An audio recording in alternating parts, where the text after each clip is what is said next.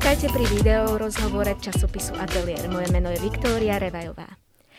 Dnes sa porozprávame o pozitívnych a negatívnych stránkach virtuálnej reality a o digitálnej identite s našim dnešným hostom, profesorom a filozofom, okrem toho aj prodekanom FMK pre vedecko-výskumnú činnosť a zahraničné vzťahy Slavomírom Gálikom. Dobrý deň, vítajte.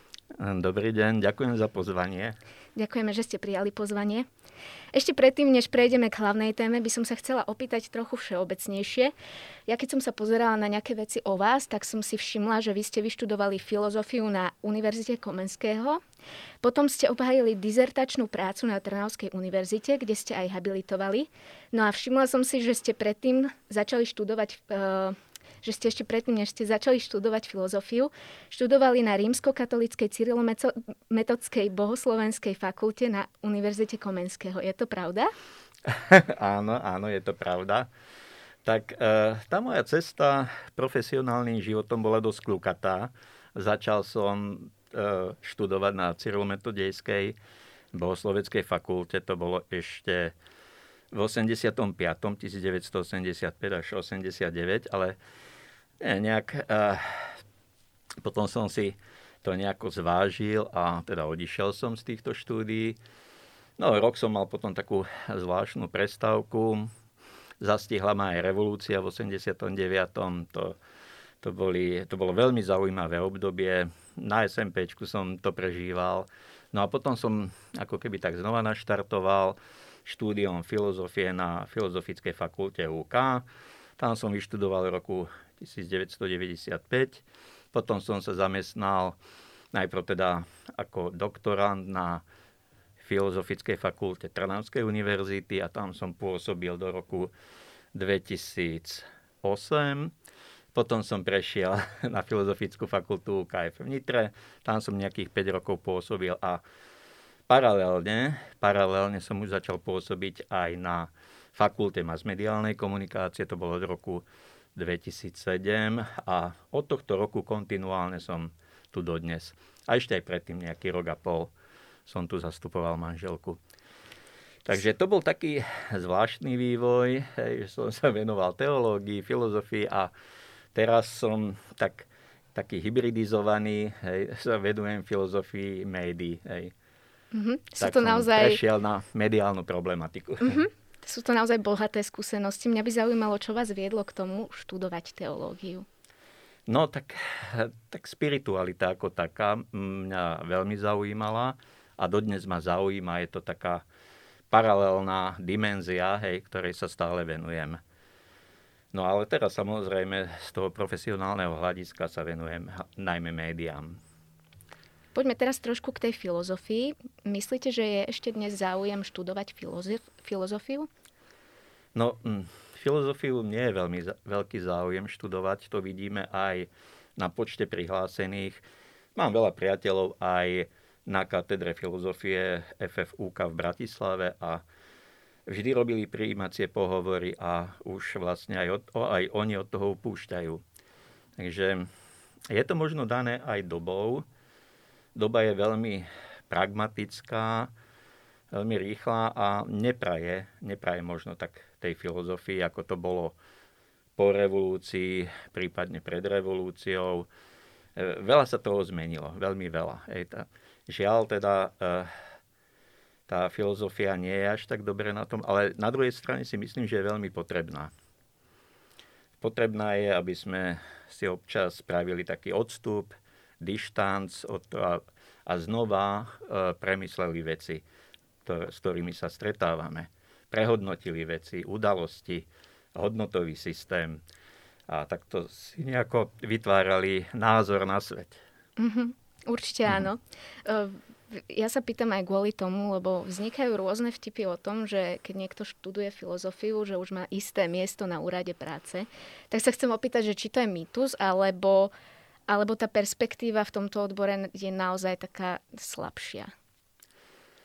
No, je na tom veľa pravdy. Um, aj keď teraz uh, tých absolventov filozofie, čistej filozofie nie je už až tak veľa. Robí sa, robí sa to aj tak, že sa to kombinuje s inými disciplínami uh, v rámci nejakých dvojkombinácií, aby mohli sa uchytiť na pedagogických fakultách. No a potom je to na šikovnosti každého jednotlivca, ako sa potom dokáže presadiť. Ale je pravda, že ten dopyt po filozofii nie je veľký, samozrejme. Prejdeme teraz k virtuálnej realite ktorá sa postupne dostáva do rozličných oblastí a okrem herného priemyslu nachádza aj praktické využitie v iných oblastiach. Mňa by zaujímalo, aké pozitíva prináša táto technológia pre spoločnosť. Tých pozitív je veľmi veľa. Uh, samotný pojem virtuálna realita je však pomerne široký. Obsahuje vlastne už internet, uh, obsahuje digitálne hry. Mm, to je, to je vlastne to, čo označujem aj kyberpriestor. Je to taká nová dimenzia, ktorá sa technologicky utvára, utvorila a utvára neustále.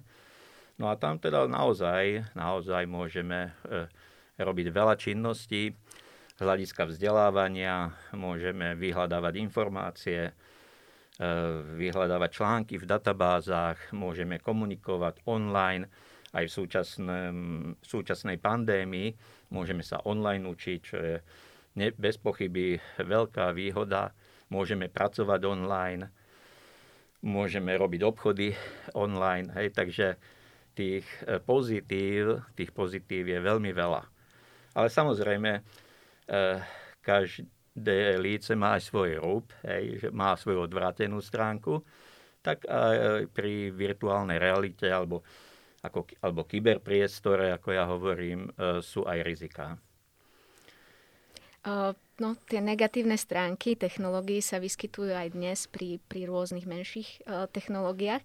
Napríklad sociálne siete majú množstvo pozitív, dokážu odstrániť hranice času, priestoru a dokážeme spolu komunikovať na diálku.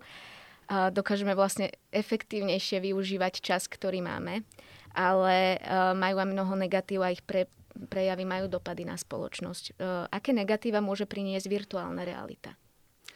No, e, konkrétne, keď ste spomínali sociálne siete, tak bol, k tomu je veľmi dobrý film Sociálna dilema, ktorá hovorí o vzniku závislosti, že človek chce byť stále e, byť online, chce mať kontakty, chce mať impulzy a toho vťahuje do tohto sveta a už veľmi ťažko sa vyťahuje z toho sveta. Že je, môže z toho vzniknúť aj závislosť samozrejme, e, viac, menej, takže toto je jedno, napríklad jedno z rizík. Má to na nás vplyv, má to vplyv na naše kognitívne funkcie, kognitívne schopnosti, mení, ruší, narúša nám to aj možno schopnosť sústredenia dlhodobejšieho. Chceme byť stále stimulovaní nejakými mailami a podobne, smajlíkmi. Takže tá koncentrácia sa nám neustále narúša. Je to taký environment rušenia neustáleho. No a potom aj, e, aj ten čas, nás to odoberá, oberá o čas ktorý by sme mohli aj nejako inak do niečo iného investovať. To len teda e, málo takých príkladov, hej, tých rizík. Veľa o tom napísal Manfred Spitzer v tom diele Digitálna choroba, v češtine Digitálna nemoc, Greenfieldová, Niklas Kár a ďalší a ďalší autory.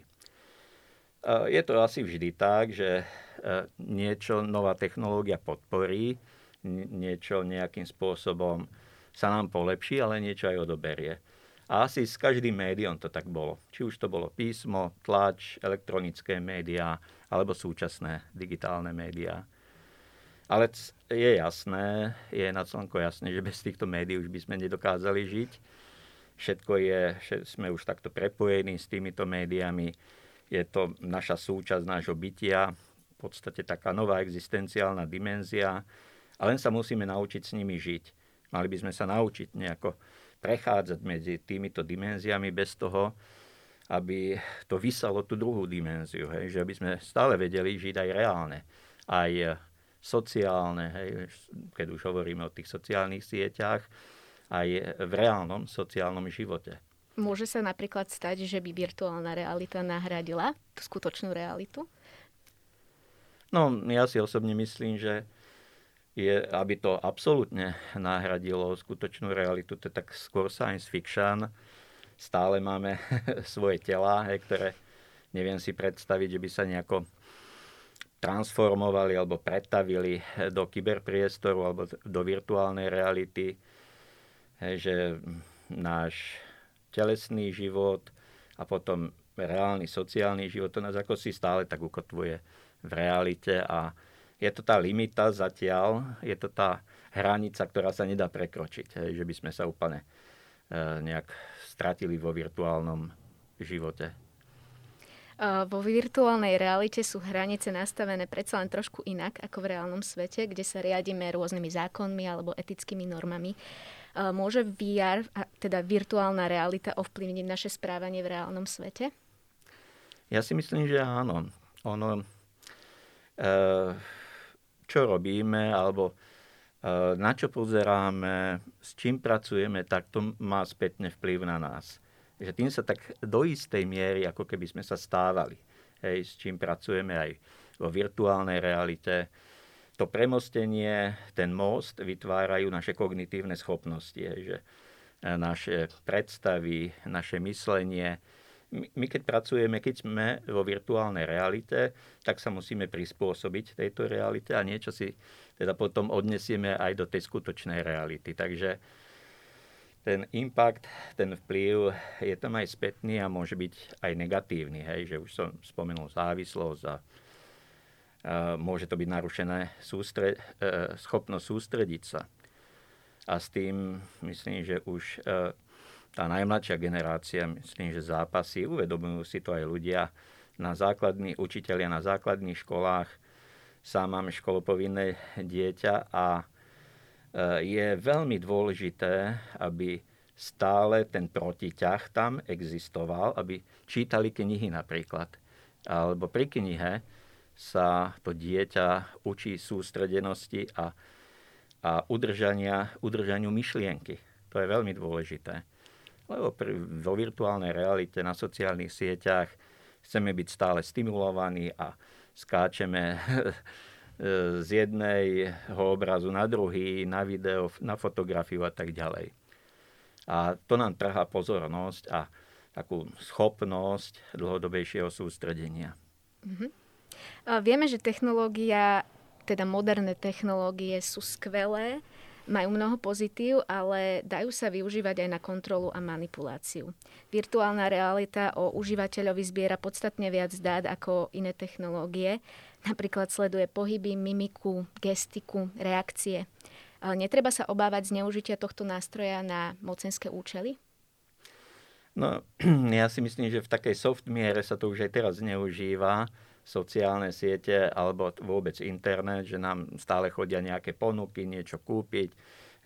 Zaznamenalo sa to, to, čo sme mali záujem, tak už to majú nejako v databáze a nám to neustále chodí a je možné, no sú, sú tu tieto hrozby určite, že človeka si takto nejako prečítajú cez jeho záľuby, spôsoby a e, tak, ako vlastne komunikuje prostredníctvom internetu, čo vyhľadáva, Takže môžu si vytvoriť dokonca taký profil tohto človeka a veľmi ľahko ho môžu potom aj istým spôsobom ovládať, manipulovať. Toto riziko je, lebo tie technológie sú veľmi rýchle, sú rýchlejšie ako náš mozog. Hej? Ako náš mozog dokáže vnímať, spracovávať informácie a môžu byť podpráhové. Hej? Takže tu vidím isté riziko, no len teda samozrejme musí byť tu tá protiváha, protipáky nejaké, ktoré by chránili človeka. Dá sa nejako kybernetický priestor regulovať, alebo mal by mať nejakú reguláciu? No, necho, nepochybne by mal mať. On už vlastne aj teraz nejakú reguláciu má. Uh, hate speech by sa nemal používať. Nemal, ale často sa používa. Často, často sa používa. Mm, tiež to e, veľmi, nerád, e, veľmi zle recipujeme, keď teda nejaké vulgarizmy tam prenikajú, alebo no žiaľ, tak je, je to také slobodné fórum vyjadrovania sa, tak tam sú rôzne názory, možno niekedy múdre, dobré názory a niekedy aj hlúpe názory, takže to asi by sa nedalo regulovať, ale už také tie horšie veci určite by sa mali aj napriek tomu, že virtuálna realita pôsobí v skutku realisticky, dospelý človek dokáže zhodnotiť, že to, čo vidí, nie je skutočné, hoci telo a zmysly reagujú, ako keby sa to reálne dialo. Vnímanie dieťaťa, ktoré je ešte vo vývoji, môže na tieto podnety reagovať inak. Mala by existovať pre virtuálnu realitu veková hranice? No to je otázka možno na pedagógov, že odkedy to dieťa vie už zhodnotiť, čo je reálne a virtuálne. Podobný scenár, e, to už teda bolo dávnejšie, to súviselo s televíziou, hej, že odkedy dieťa by malo pozerať e, rozprávky, e, či až keď sa naučí trošku rozprávať, že už má ten dištanc taký trošku utvorený, lebo, lebo tie obrazy vlastne sú také primárne a z televíznej alebo z, z internetovej obrazovky vlastne m, môžu, môžu mať E, môžu tak hĺbšie sedimentovať e, u toho dieťaťa. Môžu mať vplyv. No, samozrejme, ťažko to regulovať, to by mal regulovať rodič hlavne. Že aby nenechával to dieťa či už pred televíznou obrazovkou príliš dlho, alebo pri počítači. Je to, pre tie deti je to magické. Hej? Obrazy sú veľmi magické. Obrazy, pohyby e, na obrazovke, filmy, hej? takže to, treba, malo by sa to, ale teda hlavne rodičia by to mali regulovať. Mali by byť regulované aj obsahy, ktoré sa vo virtuálnej realite mm, vyskytujú? Tak obsahy, no tie extrémne určite áno. By mali byť nejako regulované, hlavne e, pred deťmi, kde je násilie, hej, pornografia a podobne, to by sa asi malo regulovať. Prejdeme teraz k digitálnej identite, bez ktorej si už svet ani nevieme predstaviť, je našou každodennou súčasťou. Keď som sa však na niekoho, uh, niekoho na túto vec opýtala, nevedel, čo si ma pod tým predstaviť, tak čo tento pojem znamená? No najprv by sme si mali asi objasniť, čo je naša reálna identita a potom teda, že čo asi je digitálna tak identita. Čo je tá, tá skutočná je, reálna identita? Čo je reálna, je, to, je, to je ťažká otázka. to je a veľmi aktuálna. E, veľa ľudí sa nad tým zamýšľa, veľmi veľa sa o tom popísalo. Ja vychádzam z takej predstavy Kena Wilbera, takej integrálnej, holistickej, že človek, e, ako, človek ako fyzické bytie, reálne bytie e, sa rozvíja v štyroch takých kvadrantoch. Je to ten intencionálny, intencionálna dimenzia, potom je to somatická dimenzia v rámci vlastnej individuality. No a potom je toto spoločenské, kultúrne, to je takéto vnútorné, by sme to mohli chápať, e, normy, predstavy, hodnoty, hodnotový systém a potom to spoločenské, organizácia spoločnosti. Že takto sa tá reálna, človeka, reálna identita človeka rozvíja E, človek by sa nemohol ani uvedomiť, keby tu neboli tí druhí, lebo človek je spoločenské bytie a v interakciách s druhými sa uvedomuje, prichádza sám k sebe a môže sa, e, môže sa rozvíjať hej, kognitívne a vôbec e, po celej jeho ľudskej stránke. No a digitálna identita to je, to je niečo podobné ako vzťah reál, realita a virtuálna realita.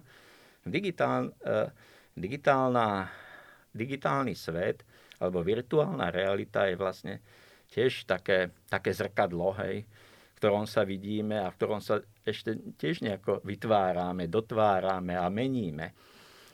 Na sociálnych sieťach máme statusy, hej, kde, ktoré si môžeme meniť, prispôsobovať, vylepšovať, ale tiež už aj táto dimenzia patrí k našej realite, k našej identite. Nedá, nedá sa to oddeliť. Aj tiež ten most, e, to, sú, to je naša mysel, to sú naše kognitívne schopnosti, s ktorými sa prepájame aj s tou digitálnou identitou, ktorú si vytvárame. Sú tam nesmierne možnosti. Môžeme si takú reprezentatívnu identitu vytvoriť, môžeme si ju vymyslieť, môžeme sa hrať s identitami, môžeme si vytvoriť viacero identít. To je najmä v digitálnych hrách, napríklad The Sims, tam sú takéto veľké možnosti, ale aj v iných, Second Life a tak ďalej, si nastavíme svojho avatara, ale vždy asi to nejako súvisí s nami. Súvisí to s našimi predstavami, túžbami, čím by sme chceli byť, chceme sa stať iným, možno lepším, krajším, dokonalejším a tak ďalej. A to všetko tiež doplňa tú mozaiku našej identity. Takže aj ten digitálny svet, o ktorom sa pred 50 rokmi ani nesnívalo sa ľuďom, že by mohol existovať, patrí, doplňa aj tú klasickú našu reálnu identitu. Je, je tu kontinuita hej, medzi tou reálnou identitou a digitálnou identitou. Hej. Nedá sa to seknúť a a to, čo si vytvárame v tom virtuálnom priestore, si akým spôsobom trochu prenášame aj do reálneho sveta. Tam si myslím, že je nejaká súvislosť, je tu kontinuita na, na tej mentálnej úrovni, predstav, predstavivosti, emočnej úrovni. Čiže, čiže vlastne ako keby tieto dve identity boli navzájom prepojené a navzájom sa ovplyvňujú. Áno, to aj rozumieť. viacerí autori hovoria. Olson napríklad, to, čo doplňa našu identitu, stáva sa našou identitou. Takže aj tá digitálna identita je do istej miery s nami spojená. Lebo vyšlo to z nás. Hej, to sú naše predstavy, naše projekcie, hej, ktoré do toho digitálneho sveta vnášame. A potom niečo si zasa odnášame spätne. Akurát, že v tom digitálnom svete si to vieme trošku prispôsobovať, upravovať podľa nejakých potrieb. Áno, Chceme byť lepší, chceme byť krajší, chceme byť dokonalejší možno, chceme sociálne zaujať hej, a, a tak ďalej. Mm, aký vplyv môže mať na jednotlivca prílišný rozdiel medzi jeho prezentáciou v digitálnom prostredí a v tom reálnom?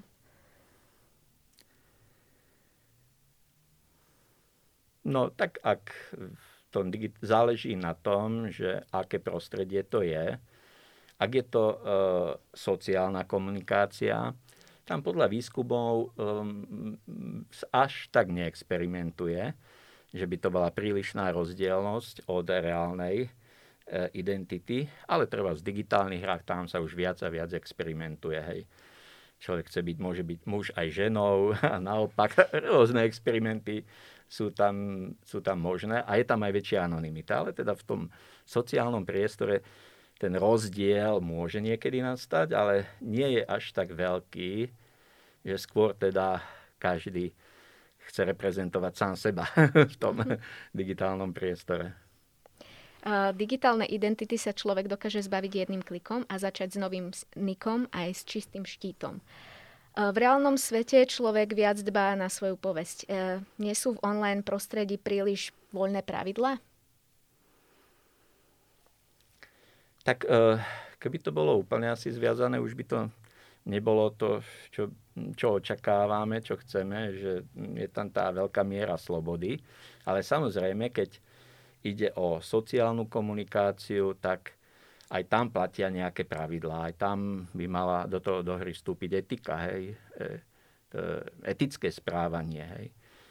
E, v podstate je to teda ten iný virtuálny svet, ale je s nami prepojený. Hej, že tam, keby sme sa neeticky správali, e, napríklad kyber, kyberšikanovali niekoho, tak, tak to, odnáš, to si odnášame a je to sociál, e, spoločnosť by to odsúdila. Takže tiež pravidla by tam mali byť. Nemusia byť možno také striktné ako v reálnom živote, No a potom, keď ide o digitálne hry, tam je to zasa iné. Tam, no niekedy je to sporné, že tam ide o tie bitky rôzne, World of Warcraft, že, a, ale dokonca aj tam, eh, aby sa darilo hráčovi, tak e, vlastne vytvára komunity. Komunity a tam sú tiež, zasa sú tam etické pravidlá. To je, to je tiež také zaujímavé. Ja som to skôr to... myslela z toho pohľadu sociálnych sietí, že vidíme, Áno. že naozaj, že už tá nenávisť už niekedy ide až do toho bodu, kde už by možno nemala. Potom to lomcuje emócie a vidíme prejavy Áno. aj v reálnom živote. Tam by sa to živote. malo uh, regulovať. Uh, vždy tie sociálne sieť a vôbec virtuálny priestor tak dizinhibuje človeka, je už tak si myslí, že všetko môže, ale, ale nemôže samozrejme. Do digitálneho prostredia sa človek dostane celkom jednoducho. Nie každý je však na tento svet pripravený. Ak chýba mediálna gramotnosť, môže sa veľmi ľahko stať, že naletí rôznym podvodom alebo úvery hoaxom. Aký to môže mať dopad na spoločnosť? Nemali by sme sa obávať, že si každý začne ohýbať pravdu, ako sa komu zapáči?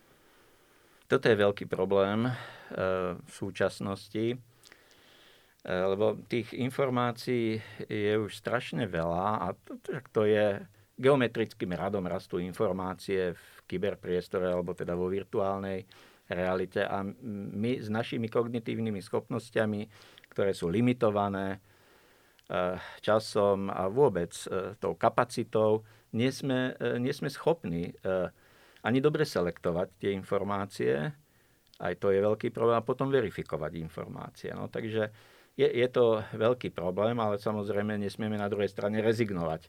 Hej, že teraz nebudeme, nevieme si čo počať s tými informáciami, takže naučiť sa selektovať, dôsledne selektovať informácie, vyberať si len tie najdôležitejšie a s nimi pracovať, prípadne ich aj verifikovať.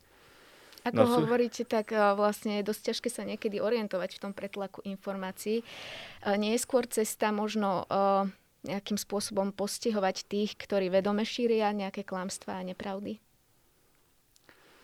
No, je to, ak by to bola niečo veľmi hrubé, hrubá nepravda, ktorá by výrazne poškodzovala ľudí, hlavne v súčasnosti e, v čase pandémie by ohrozovala život, zdravie a tak ďalej, tak možno áno, ale zasa na druhej strane predsa je, je to slobodný priestor pre komunikáciu, pre vyjadrovanie, komunikovanie myšlienok, že tam nejaká tá väčšia miera slobody by mohla byť. Ale samozrejme, tiež nejaké hranice určite by to malo mať.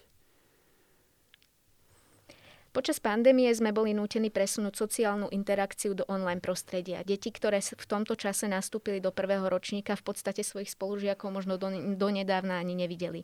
Môže to u tejto generácie ovplyvniť spôsob fungovania v spoločnosti a nahliadanie na svoju vlastnú identitu? No, tak uh, to je dobrá otázka.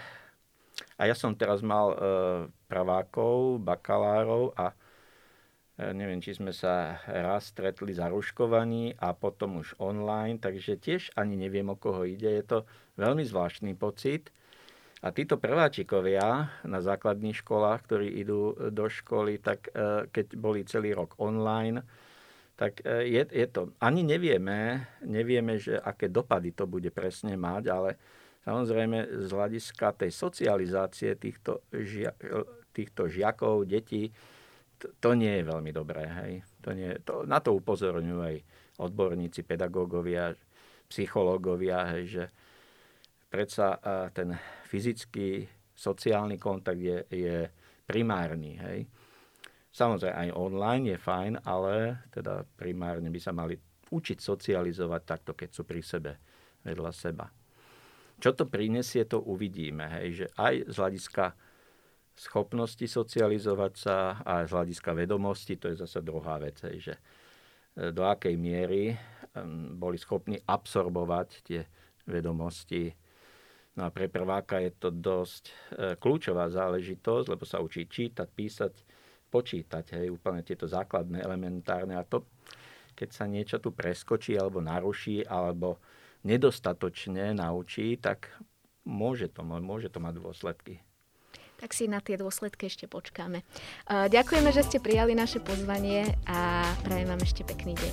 Veľmi rád. Bolo mi potešením sa takto porozprávať.